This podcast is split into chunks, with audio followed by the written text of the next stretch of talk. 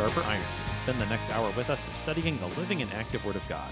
His two edged sword of law and gospel, recorded for you in Holy Scripture, all about Jesus Christ, crucified, risen, and ascended for you.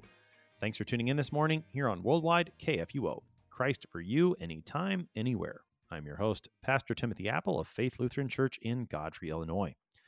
Thank you to our generous underwriters on Sharper Iron, the Lutheran Church Extension Fund, where your investments help support the work of the Lutheran Church Missouri Synod. Visit lcef.org for more information. And Luther Classical College, a college for Lutherans by Lutherans, opening in fall 2025. Learn more at lutherclassical.org. On this Tuesday, March 28th, we're studying John chapter 17, verses 1 to 10. In today's text, Jesus lifts his eyes to heaven and he prays to his Father. He prays that his Father would glorify the Son so that the Son would glorify the Father. To help us sharpen our faith in Christ as we study God's Word today, we have this regular guest, the Reverend Dr. Adam Koontz. Pastor Koontz serves as pastor and evangelist at Trinity Lutheran Church in Denver, Colorado. Pastor Koontz, welcome back to Sharper Iron. Thanks for having me. It's great to be back. As we get started today, Pastor Koontz, let's talk context it's still Maundy, Thursday in John's Gospel. We're starting chapter 17. We've heard Jesus give a very lengthy discourse there in the upper room. And, and today we're starting a, a, bit of a new section, but there's connections. So help us with some context as we prepare to look at the first part of John 17.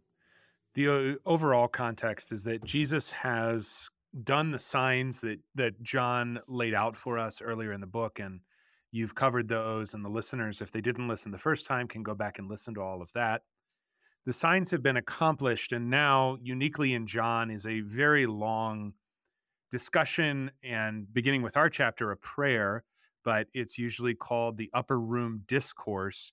Discourse just being a word to cover long teachings of Jesus. So you've got five of them in Matthew, and in John, you have teaching all over the place, but this is the longest single, let's say, unit or group of teaching. So the upper room discourse. And this began chapters ago, as you said. And what's happening is that Jesus is readying his disciples for a time when he will no longer be with them exactly. So, as is really common with John, there's so much that you could link, particularly to Jesus' ascension and his sending of his disciples into all the world to preach the gospel. But as with so much else, what Matthew, Mark, and Luke narrate in John is interpreted or explained. So, what we're getting here is preparation for the ascension of Jesus and the mission of the church, uh, a final teaching, a final summation. And in chapter 17, we begin with uh, a phrase, we'll have to talk about the origin of this phrase, but we begin with the high priestly prayer, which is Jesus' prayer to his Father concerning particularly his disciples in their relationship to the world. Hmm. Let's go ahead and talk about the title that is usually given, high priestly prayer. How does how does that title fit this prayer, or does it fit this prayer? What do you think? Yeah, it's one of those things that you're going to have. Uh, your pastor is going to say sort of offhandedly because his seminary professor or college you know professor probably said it offhandedly and it's the kind of thing that's going to be in your header in your English Bible. So it probably says in your English Bible uh, something like the high priestly prayer or something like that at the beginning of chapter 17 before you actually start the Bible text. And those those headers are kind of dangerous because they set up for you what something's supposed to be about and it could be true but it might not be. It's not a really old phrase in the whole scheme of reading the Bible. The Bible is a book thousands of years old, and the high priestly prayer, so far as I've ever found, is a phrase that tracks to a man who was a Bible scholar, German Bible scholar in the middle of the 20th century. So that seems like a long time ago to a lot of people, but in the history of the Bible and of people reading the Bible, that was two seconds ago. And his name was Ernst Käsemann. He was a German Lutheran in a in a sense of the word scholar who uh, wrote quite a bit about John as his uh, teacher Rudolf Bultmann had written a lot about John and quite a quite a bit and, and a lot more than Bultmann. He wrote a lot about Paul. So he is, so far as I can tell, the origin of the phrase "the high priestly prayer." Is it good or bad? Meh, you know, um, it's good in this way that Käsemann is trying to say, was trying to say, and then others are just sort of repeating after him, that what Jesus is doing in chapter 17 is like the prayer of the high priest of Israel on the Day of Atonement for all of Israel. Now, mm. the the issue there, eh, and it's like, okay, I can see that. I can see some similarity. The issue I have, and the reason that I'm only giving it a eh, is that uh, the the priest is explicitly. I mean, the the priest is explicitly in Hebrews. The high priest is is a stopgap measure until our great high priest Christ Jesus comes. So Käsemann Käsemann was really into seeing high priests all over the place. His doctoral dissertation and therefore also his first book was on Hebrews. okay. Mm-hmm. So he's looking at Jesus Christ, he's seeing a high priest. That's fine. It's not like there's nothing there. But the issue that I have there is that uh, there's a little bit of trouble you're going to have expressing the sense of newness uh, or the reality that the high priests of old were were in themselves and also in their sacrifices insufficient to accomplish what the atonement, what the sacrifice of Jesus accomplishes. So I'm okay with it. I mean, I'm not, uh, you know, scribbling it out of my Bible in the header there everywhere I see it or something, but I'm not wild about it. And the the reason I'm not wild about it is because these kind of things that people repeat because they heard them from a professor or a pastor or something is that they they tend to captivate the mind and to make it unable to see certain things like was Jesus not the high priest earlier or how does mm-hmm. his priesthood connect to uh, what's about to happen in his sacrifice um, and how does that connect to what we say is going on with the atonement all of those things i want the mind to remain flexible so that it can be subject to the bible text not subject to I think an insightful and clever but limited idea that a certain scholar had. Mm, yeah we I often think about this, especially when it comes to the parables and the titles yep. that are sometimes yep. assigned to parables. They can color our understanding of the parable before we actually read the text and see what the text says. And if, if we only approach it from that perspective, we might miss what the text actually says. That's right. Yep. Concerning the the high priestly prayer, I do think I mean Jesus functions as a priest within the prayer, especially when he intercedes for his disciples. Mm-hmm. I mean, I, I think that that makes it legitimate. I I did in, in some of my reading in preparation for our conversation, in one of the commentaries I consulted, they they actually traced the title the high priestly prayer all the way back to David Chytraeus, the Lutheran theologian, which I I don't I didn't look any farther than that. Well, that would but, be but, that would be probably more impressive than saying it's from the 1950s. Yeah, so that takes it. I mean, it's it takes it a little bit farther back at least uh, for what that's for what that's worth. But I, I again, I, I, think it is helpful to you know to have a title is not necessarily a bad thing as long as we make sure we pay attention right. to what the text actually says right. and look at it that way. So thinking about it then within the context of John, particularly on the heels of this discourse of Jesus, yeah. he's been talking to his disciples to this point and now at this point, it I mean the text says he lifts his eyes to heaven and he now speaks to his father. Right. So what's the function of the prayer in terms of the like are the disciples meant to overhear it and learn from it or how does it function in that sense? The prayer is a lot like the prayers that the pastor offers during the, the church service in that they are not directed to the people. They're not direct speech like the sermon is, but they are certainly meant to be overheard because what the disciples are now going to learn is uh, uh, how Jesus understands, particularly his work and their work. That is, his work on their behalf and then their work uh, in his name, and how that will relate to a world that is obviously hostile to him and therefore also to them. There's a matchup throughout John's gospel and also in John's three letters between the way that Jesus Christ is and the way that his church is, which makes sense if mm-hmm. you think it's a it's a bridegroom and a bride and they share a life, they are one flesh.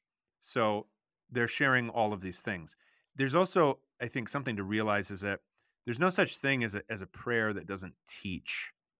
Right. Prayers are always preaching, prayers are always teaching. So if a prayer is overheard or if it's, you know, uh, intentionally to be heard by a certain group, the distinction between that and a sermon is just the is just the direction of the words.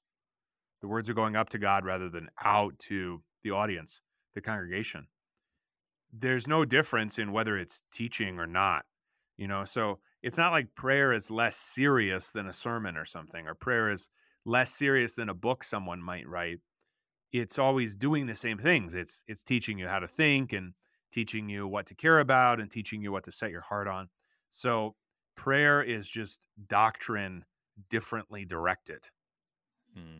Yeah. Well, and even in in John's gospel, I think it's eh, right before the la- the raising of Lazarus Yeah. where Jesus prays, and isn't that where he says, "I'm I'm not saying this for my own sake. I'm saying it for the sake of the people around me." Right, right. Yeah, which is helpful and, and somewhat rare in the gospels that Jesus would say, you know, I'm not saying this for my own sake, because there's so much that he doesn't need to say for his own sake. Namely, everything, basically, right? Is that the words that Jesus is saying, whether he's praying them or whether he's preaching them or whether he's saying them in conversation in some sort of interaction with someone, all of those words are for our benefit, even when they seem to exclude us, as does the, the high priestly prayer. Uh, thinking about this prayer on the context of Maundy Thursday, and we're we've been in the upper room, I think, with Jesus for the most part so far. And in chapter 18, John's going to tell us he's going to go across the Kidron Valley to a garden, and that's where he's going to be betrayed. And I know this there may not be a firm answer to this, but how does this prayer of Jesus relate to other things that happen on Maundy Thursday? And I'm thinking especially about the way that he prays in the Garden of Gethsemane in the Synoptics. I, think later after this, chronologically speaking, but I'm not not sure. How do you how do you relate this to the other things we know that happen on Maundy, Thursday? These are all things that are setting you up for what is going to happen. But in John's gospel, um, I, I, I think I think maybe people think John's gospel. There's a lot of misconceptions about it, and maybe one of the biggest ones is that somehow it's simple. It it's it, it's it's I, I don't think that. yeah right. That's great. But you know, people will run around handing out copies of John's gospel to people that have never read the Bible before. right. I I think that is, you know, I, I was gonna say wildly mistaken. Now I said it anyway, but it's mistaken because John's gospel is very very exact when and where it wants to be. So it's it's the gospel that causes us to know that Jesus is ministering for between 2 and 3 years because John actually will very with great exactitude track time when he wants to. But when he doesn't want to like on Maundy Thursday, he just doesn't care. You know? And and and what that's telling you is that John is very much more interested not so much in the you know the different the different events as in the relationship between let's say the significance of Maundy Thursday and the significance of Good Friday. So he is preparing for sacrifice. He's not being clear about what is being, you know, what what the setting of all this is and how it relates to everything else and and so it's really hard. I, I try not I just want to let John live in his own world the way he likes to. And I find that to be more sort of productive than saying where exactly is John fitting in with the other three because because John isn't even trying much of the time. You know, the basic outline is there, but you know, where is this in relation? I don't know. I don't know. Fair enough. Okay. That's that's I don't either. So and I suppose, you know, it's it's not wildly inappropriate to give people copies of the scriptures. We want the No. we want people to read the word of God. No. But I, I think what I, I think probably what you're you're getting at is uh, is John maybe the first one that we should No, read? no. I've always kind of wondered about that too. I, I think if you wanted something, you know, sometimes people will say, I've done this with people coming into the church. I'll say, read Mark. And I'm basically just doing that because we all have atrocious attention spans. And so I pick this, I pick the shortest one. Right. But probably your best one, like, how does the Bible fit together? Who is Jesus? Stuff like that would be, would be Matthew. It's Matthew or it's Luke. Um, it's, it's not, it's probably not Mark um, and it's definitely not John because John is not John is extremely profound, and the more that you know the Old Testament, the clearer John will become. but we don't we don't presume that in new Christians or in people who, or certainly in people who who aren't even yet Christians. So um, maybe we should print copies of Matthew and just hand that out because Matthew shows his work. You know, John is like a math genius that never shows his work. You know, um, Matthew carefully shows you what he did and how he got the answer. John just like, boom, isn't this amazing? And you're like, it is great, but I don't know how you got there. You know, so the more that you know the Old Testament, the more you'll see where John's work is coming from. Right, right. So, and you know, with with the connection to Maundy, Thursday, and the Synoptics, I suppose at least one thing that, and I, I appreciate what you're saying about let John be John, and and maybe we we won't know exactly where this falls quote on the timeline, mm-hmm. but I do. I mean, I think you see at least a little bit of a relationship between the prayer that we know Jesus offers in the garden from the Synoptics, especially on the matter of submitting to his father's will and i think that you know th- and that's been a theme in john yeah. quite I mean, quite all along that he is one with the Father. He's doing what the Father has given, no more, no less. Right. And, and I think that continues on into this prayer that at least is uh, part of what Jesus is praying there in That's the right. Garden of Gethsemane That's as, right. as the, the other three evangelists record. Yeah, and th- it's a very beautiful way to look at the what Jesus's work is. That not only is Jesus praying for submission to the Father's will, but that it is indeed God's will that he should be you know bruised for our iniquities that that this is not some sort of tragic accident. I think sometimes when people go particularly to the holy week services they they look morose in a way as if you know this is like a 19 year old that died in a car crash. You know you don't have to skip out of good friday services but there's nothing there's nothing tragic either in the narrow sense of that word or in the or in the more common broad sense of that word there's nothing tragic about the death of jesus.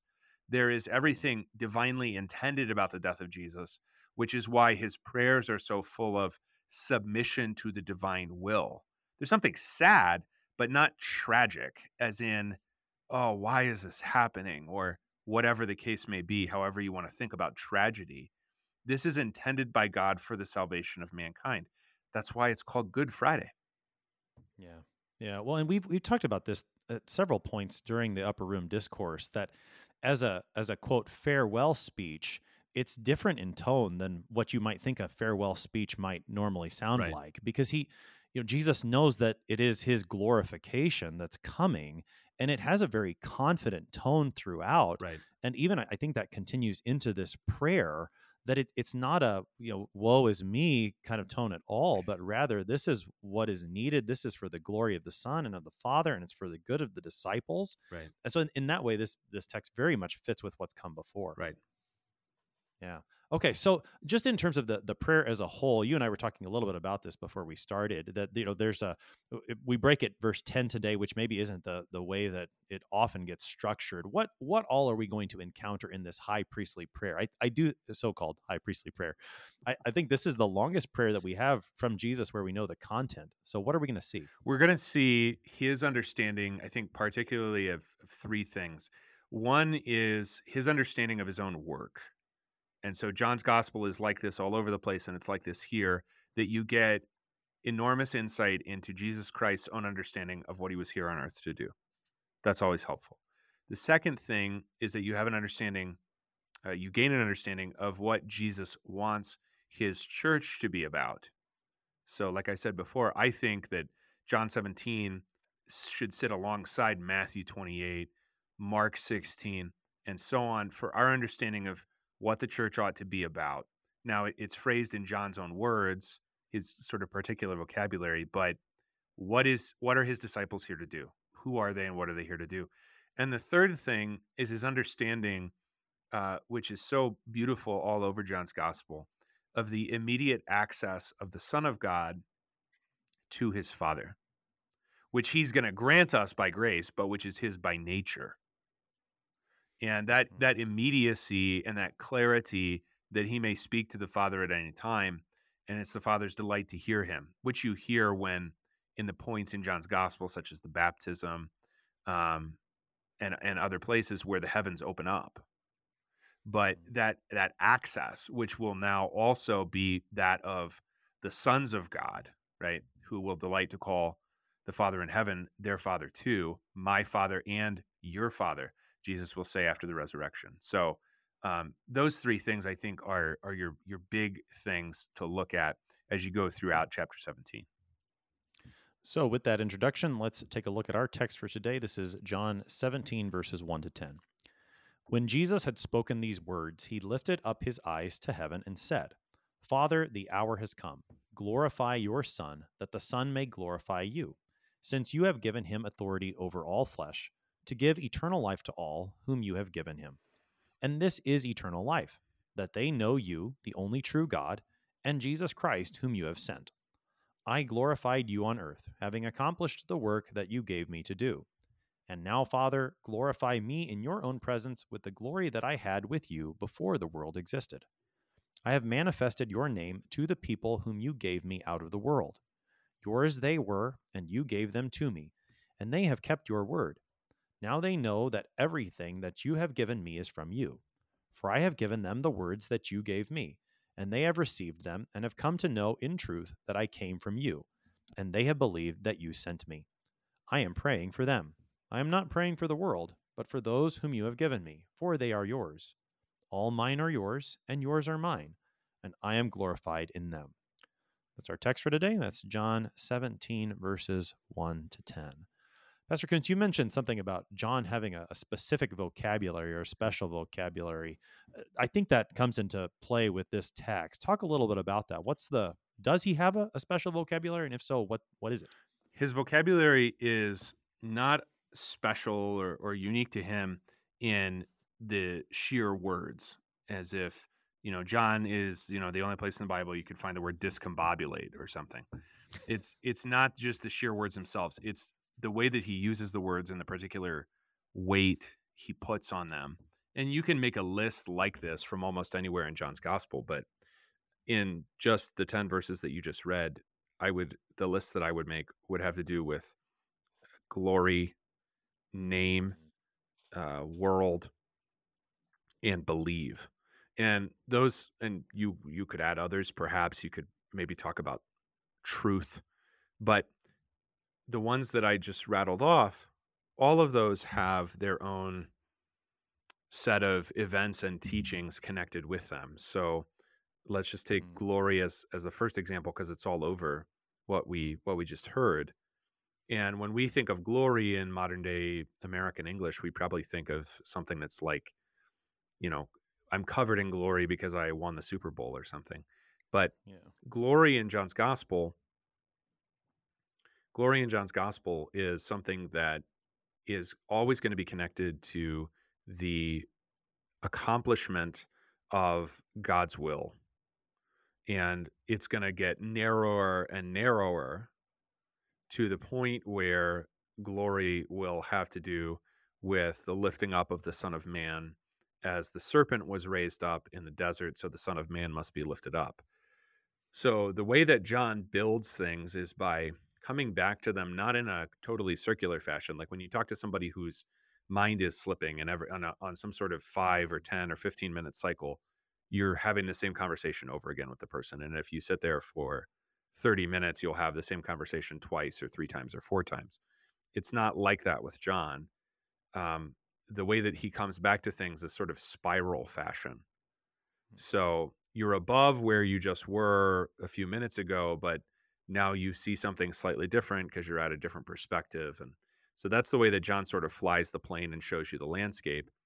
So maybe when you were reading, for example, you know, the very famous passage. We just had it um, as we record this in most of our churches last Sunday from John 3.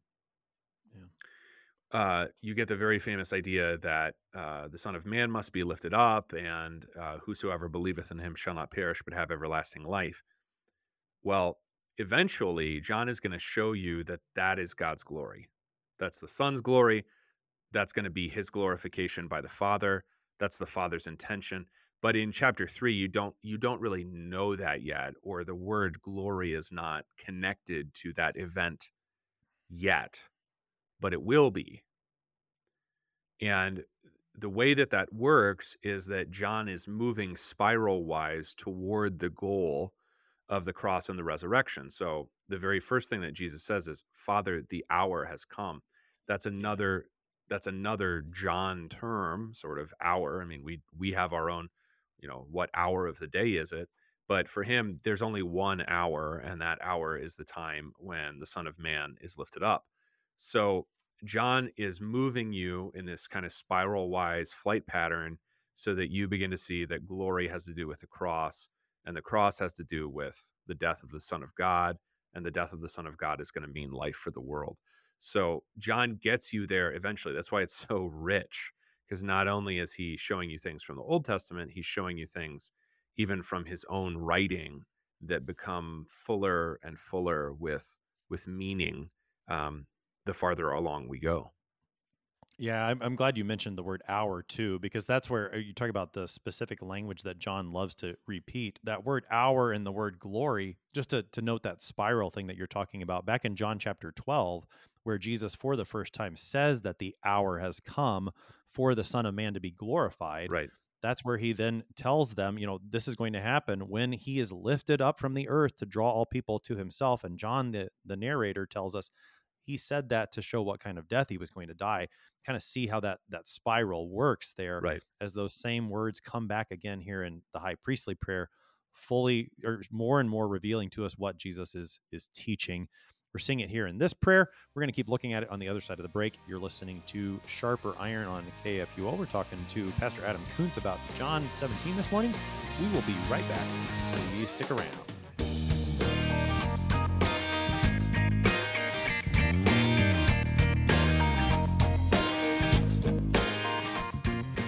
What do you think of when you hear the word college? Expensive? Liberal? Woke? Imagine a college that is affordable, a college that is unapologetically conservative and Lutheran, a college that won't take a dime of federal funding, a college that teaches the best of our Western heritage, a college where students grow in the Christian faith instead of leaving it behind. This is Luther Classical College, a college by Lutherans and for Lutherans. Visit our website, lutherclassical.org, subscribe, become a patron, and join the thousands who are making Luther Classical College a reality.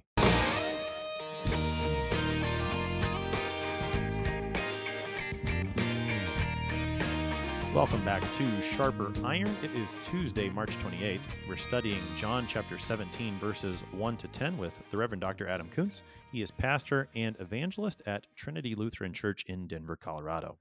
Pastor Koontz, prior to the break, we were talking about specific language that John uses in a spiral fashion to keep revealing who Jesus is and what he has come to do. We're talking about the words hour and glory, especially. And as you noted, that also relates to the, the word for life that John uses. And that's really where Jesus goes. He says, Glorify your Son, that the Son may glorify you, since you've given him authority over all flesh to give eternal life to all whom you have given him. So, help us keep connecting these dots as Jesus is praying. The idea of authority is not one that we usually think of in connection with the word author, but we should more often because it has to do with bringing something into being, uh, not with sheer power to do or say whatever you want to do. And Jesus is very clear here that the authority that he's been given over all flesh, which from this perspective, he's always had, it's part of what the Father gives to the Son that authority over all flesh is specifically to for the purpose of giving eternal life to all whom you have given him. All whom you have given him is a is a is a reference back to the discussion of the good shepherd back in chapter 10 about what the father has given him and how no one can pluck them from his hand which our, our Lutheran confessions and the Formula of Concord talk about in connection with the doctrine of the election of grace. It's very beautiful to realize that these things, and so our destiny in Christ is in Christ's hands. And that the authority that he has been given is for the giving of life. It is not for sheer command in the way that you might think someone who is jealous and grasping, but finally gets power in your company or over the family inheritance or something might have, you know, quote, authority. Jesus' authority is for the purpose of giving eternal life. Now, that eternal life is in verse 3 simply the knowledge of the true God, which is the Father and the Son here. Um, the Spirit is the one who, especially in the previous couple of chapters, comes to make these things known, to unfold Christ to those whom Christ uh, would be known by. Mm. So, Well, yeah, go ahead. keep going. No, no, keep going. Keep That going. I mean, so I, I think when people think about eternal life, I think that we usually think first of something delayed. And that simply is not the way the Bible talks about it. Delayed is the full enjoyment of eternal life. Yes, no doubt. Um, a soul united to an undying body, uh, a body that is not riddled by the effects of sin, a soul that does not have to any longer do battle with sin. Yes, that's delayed. That's not yet. That's that's going to come. That's that's part of our promised inheritance. But the idea that eternal life because we're not fully enjoying it is somehow delayed is simply not what the Bible says. Eternal life is present here now in the knowledge of the true God. So when you are reading the scriptures or you're studying theology, you are enjoying not yet fully, but you are enjoying eternal life because you have it now. Eternal life is the believer's present possession. Hmm. Well, and that that was from John chapter five, where Jesus says, "You know, the hour is coming and is now here, Right. when the dead will hear the the voice of the Son of God, and the dead and those who hear will live." Right. So, I mean, yeah, this is eternal life. You have it right now by knowing the true God and and Jesus Christ, whom you have sent. And again, that I mean, that takes us back into what John fourteen and other places in the John, the Gospel of John, where Jesus very clearly says if you want to know the father then you have to know me Right. i am the way Yeah. the truth i mean so again that the spiral nature of john is evident just in these verses No, I think I think nowhere more than at the end because what what Yeah. happens at the end and what happens in chapter 17 but but in events as well as teachings certainly after this is that there there becomes such a fullness that it's actually difficult to even begin to it's like it's like you have so many things you you have no hope of ever cataloging them all because what what is now present is such a fullness of teaching and significance and beauty that it's really difficult to pick apart more than three words at a time without occupying an hour. I mean, I'm I'm surprised we've gotten this far, to be honest with you. that's right yeah that's right. Yeah i know. It is like how are we going to get through this whole text? Well we'll, we'll hit the highlights. Yeah this is such a, a- wonderful i mean yeah there's so much packed in here. So let's just for the, the sake of, of trying to keep Yeah. going then Yeah. let's let's move into the next verse verse 4 i glorified you on earth having accomplished the work that you gave me to do. And even into verse 5 because i think there's maybe some possibility for some misunderstanding here where Jesus prays, Now, Father, glorify me in your own presence with the glory that I had with you before the world existed. So, we've been talking about glory as especially connected to the, the cross Yeah. and the lifting up of the Son of Man. Right. And now Jesus is talking about glory that he had before the world existed. So, how does that factor Yeah. into all that? So this is this is where you have to just let the words begin to have the the range of meaning that they do. And some some people are impatient with that or their their minds don't work that way and you just need to adjust especially with John. So if you look at the three different uh, discussions of glory in 4 and 5, I glorified you on earth. Okay, when was that or how did that work? Having accomplished the work that you gave me to do. He hasn't yet accomplished the crucifixion. So, 4 discusses the things that are signs that he was sent by God that we already got in the book, stopping at chapter 12. That glorification is now leading, and now, Father, glorify me. So, this is something for which he's asking, something that hasn't yet happened. Glorify me in your own presence. This is a marvelous way to think about what is happening at the cross you know because i think not only with jesus's cross people you know, people imagine, you know, the the father is just absent; he's just gone. Uh, and forsaking is is not absence. Forsaking is is the very is the reality that you should be there in a certain way and you're not. But I'm still still in a relationship with you. Otherwise, I can't. I mean, I don't. I don't say that some random guy I drove past on the on the road on the way into work today is forsaking me if I never see him again in my life. Glorify me in your own presence. The Father is there. The Father is there. Now the Son is dying for the life of the world, but the Father is there. And John is perhaps the gospel where it's clearest that the cross is the Father's intention. Hmm. Okay. So glorify me in your own presence. So that's two. And then three, with the glory that I had with you before the world existed. And this is where John is just simply marvelous. And, you know, his symbol is always the eagle. This is where he's soaring because what he's seeing is that the glory that the eternal Son of God had, go all the way back to chapter one, the Word was with God and the Word was God. The glory that the eternal Son of God had because of who he is, because he's begotten of the Father alone. That glory is precisely what he is manifesting, or we could say showing forth or displaying on the cross. Now, how does that work? Because, you know, I mean, the cross is just so horrific and it works because it is the place where, in the flesh of God's Son, both God and man are reconciled in the way that the Son of God, before the world existed, was doing the will of his Father. I mean, there was there was never a problem there. They were in complete harmony. At the cross, the eternal Son of God is in complete harmony with the Father's will.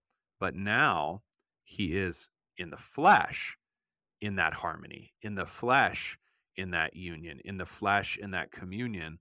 And that is going to make the cross a place of utter and complete reconciliation. So, Paul, who I find always links up with John in very interesting ways because they're both sort of, you know, thinkers uh, in sort of independent ways. Paul is going to say, God was reconciling the world to himself. Was. It's already done by the time Paul is mm. talking about these things in 2 Corinthians 5, was reconciling the, the world to himself in Christ Jesus. So that is where John is going to say, This is God's glory, that man should be reconciled to him in the flesh and blood of Christ Jesus, which happens on the cross. So that's that's why the Son of God is asking for those things there in verse five. Wow, I man, that's that is incredible. I'm gonna have to to think on that quite a while. I I guess I I had always I've always thought about verse five more in terms of Jesus' ascension, which I suppose is is related to what you said, but if we don't connect it to the cross, then it, it doesn't have the same same fullness. So that right. was wow, wow. Wow. I mean, is there a connection? Because I like when Jesus talks about returning to his Father elsewhere in, in this discourse. Yeah. I mean, I've always connected that to his ascension, yeah. but you're you're connecting it more closely. It sounds like to his crucifixion. I think that his glorification is connected to the cross uh, most nearly. The return to the Father, which he's also going to talk about on on Easter Sunday, and say that he has not yet ascended to to my father and your father, my God and your God. That is connected to the ascension. But the way that they're connected in John is specifically, let's say, through through vocabulary, um, is that it has to do with Jesus's preparation of the disciples for his departure. So I, I think that that he he's beginning to shift there, starting at verse six, because he's trying to prepare them in what is in this prayer that is overheard intentionally, I, I, believe. He's trying to prepare them for a time when he returns or goes away. And I think that that is the way that John is, you know, let's say interpreting or, or unrolling uh, the fullness of the ascension. I think the glorification here is about the manifestation of who God is and what he wants for mankind in the eternal son of God who has taken on flesh and that's Yeah. that's all seen at the cross. Yeah. Well, and I think connecting it especially to the the fact that yes, Jesus now the word of God has been made flesh and that's where we see his glory. Right. Like I mean, yeah, I think that's a fantastic thing to keep in mind here and that's the the wonderful revelation that really is there at the cross. Right. Man, what a what a fantastic what a fantastic thing to see here in John 17.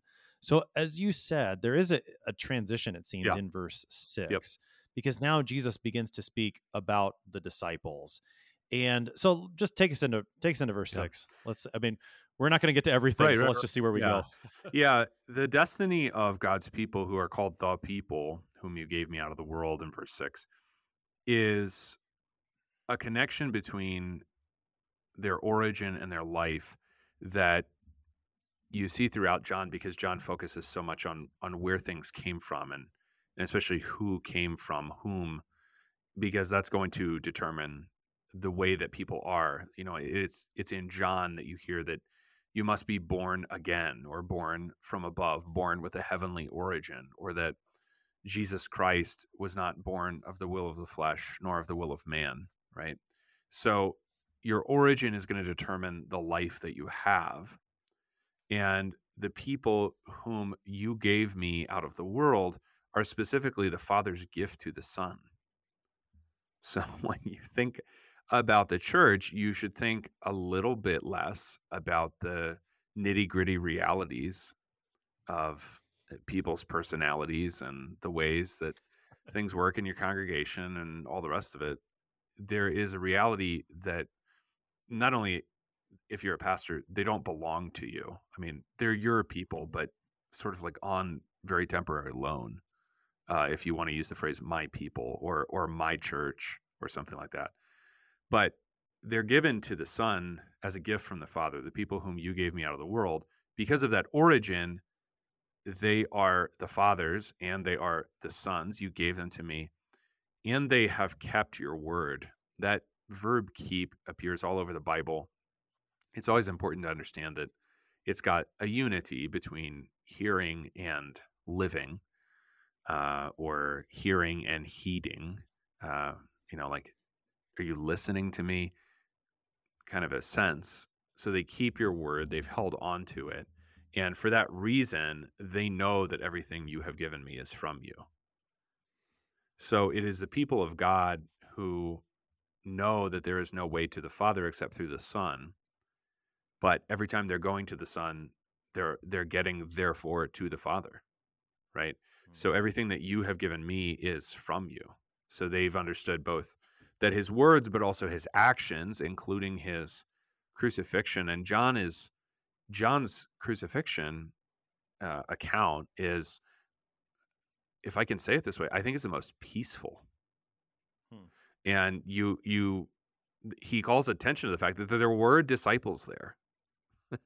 You know uh you know the apostle john himself is there looking on at these things such that mary can be commended to his care. So john is not quite so i would say he's certainly not as negative about the church as many many christians are.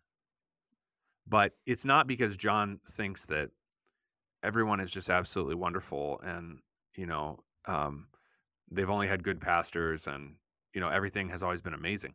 It's because John thinks usually about people more in terms of where they came from, that is their origin, and, and in the case of the church, their divine origin as children of God, than he does about the the nitty gritty realities of you know Hymenaeus and Alexander made shipwreck of their faith, and and Right. and and you know Barnabas and Paul didn't agree about Mark and and stuff like that, and that's Right. both perspectives I think are very helpful. I I definitely tend towards not thinking like John. That's right. but That's right. but you know, I have a Pauline bias kind of in my Yeah. entire life. But but um I, I think it's very helpful because Jesus is acknowledging their origin. That's going to be the ground of also his confidence that uh, they have received them, the words that that the Father gave the Son. they have received them and have come to know in truth that I came from you, and they have believed that you sent me. Like they actually, there are actually people who know the truth and believe. He's convinced. So Jesus doesn't have that despair that you know the prophet Elijah does when he's like, "I'm being hunted. They're hunting my. They're hunting me down like a dog, and I'm the only person that believes any of this." Yeah. Well, and I think that's uh, especially striking in the in the context of the the upper room discourse in which uh, was it Thomas or Philip? They both uh, Philip is the one who says, "Lord, show us the Father." Yeah. And that's enough. And and Jesus says, "Have I have I been with you so long, Philip?" right. You know, I mean, Right. in, in the context of of several it seems misunderstandings on the parts of the disciples, yet here he speaks of them again as as those who have believed. Right. And I think that's a, a great comfort. I think it, it even I think it relates to the fact that John calls himself the beloved disciple you know i think that i think that plays into that same that same way of thinking Yeah. that for john it's all it's all about he's one loved by jesus and that's that's enough you know here Mhm. he's one who belongs to jesus i think that that fits into that same thing you were saying I think that John has his vastly different perspective, which here are simply in the words of our Lord. I mean, it's not just John or something. Um, yeah that's right right um, that vastly different perspective is so helpful because it brings to mind realities that we are generally prone to ignore because they are invisible. And i think about what we pray i think it's in the proper preface at christmas time that lo- that loving uh, this the son manifest in the flesh we may come to love those things which are not seen and the love of those things which are not seen involves the heavenly origin and heavenly reality of God's people, which is really marvelous. And it's the kind of thing that usually people don't come to see until it's almost gone. You know, so the the pastor stands up in the pulpit and you know cries a little bit uh, at the beginning of a funeral sermon or at the beginning of um, you know his his farewell sermon he he's not going to cry a little bit on some given Sunday in you know July, twelve years into you know twenty years at that church because he's not aware that it's going to go away right now. John has a lively sense, and Jesus here on the eve of his own death has an obviously lively sense of how passing most of those human things are to which we pay so much attention and worry so much about and therefore how weighty the divine origin of God's people is in the whole scheme of things. Uh, another thing that I think is, is worth our, our time to talk about here in this section is what Jesus says in verse 9 about, you know, he's not praying for the world, but for those whom you've given me. And this distinction between the disciples and the world. You mentioned world is one of John's distinctive vocabularies. Help us into some of that that we have in this text. The distinction between the disciples and the world is there by virtue of their different origins. And mm. because of that, the world is a place that can be diagnosed on the basis of its ways. So you can talk about worldly ways. That's a biblical way to talk. It's going to be described, for instance, in John's first letter as the pride of life, the lust of the eyes and the lust of the flesh and the pride of life. That is a certain self destructive pomp. But those things are what they are, not because you just need to clean up your act, Sonny, but because in order to escape them, you must be born again. You have to get a new and a different and a heavenly origin because the reason that you're doing what you're doing, which is self destructive or hellbound, is because you don't have a divine origin. If you have a divine origin, then you are going to wind up as the kind of person who is believing Jesus's words and believing that you have access to the Father because you have known the Son. So, Dr. Koontz, we've got about four minutes Yeah. left here on the Mhm. morning. So, where, again, with so much wonderful material here, how should we how should we wrap things up on our section and, and help us to to get ready for what else we're going to hear Jesus pray in this Yeah. chapter? Um, let's you know just wrap up where we wrapped up with our reading, which is the very and I've said the word beautiful several times. I'll say it again. I'm not ashamed of the word. very beautiful verse at the end that you can imagine when the disciples are being persecuted, when Peter is being crucified upside down, when they are going through the various things that they are going through, uh, to hear, All mine are yours, and yours are mine, and I am glorified in them. Mhm. So that it, it will be enough for the disciple to be like his master, and it will be the master's glory, actually, that the disciple is what he is and lives how he does and dies the way that he does. Um, Paul will express things like this in Galatians, talking about the life he lives. He lives by faith in the Son of God, um, and talking about filling up what is lacking in Christ's afflictions. This sense of union with Christ, which is so keen and intense and personal, uh, all of those things are a reality for every Christian every day. The Son will also prepare us for these things which are to come. And especially that we will encounter great difficulty as he is about to himself in his own ministry. And that when we do that, the really key thing is that the Father will be keeping his church in his name, which involves a holding on to the Son's word. That, that is what will be called in verse 17, for example, sanctification. He's going to make them holy by keeping them holding on to the word. And that is going to be their security in a world that's going to be, for them, absolutely chock full of, of insecurity. So, this is all the Son preparing us for the life that we have in Him. And that life will be marked by suffering, but that suffering, He's taught us, in him is is in fact glory and it's the glorification of the father's name The Reverend Dr. Adam Koontz is pastor and evangelist at Trinity Lutheran Church in Denver, Colorado. He's been helping us today to study John chapter 17, verses 1 to 10. Dr. Koontz, thanks for being our guest today. thank you so much it was my pleasure Jesus prays on Maundy, Thursday for his own glorification, the glorification of the Son and the Father that is about to happen in his own crucifixion. And th- through that prayer, he strengthens his disciples for their ongoing life in him, that they would know that they are his, he is theirs, and their suffering will not separate them from him, but they will have the eternal life that he has promised in God.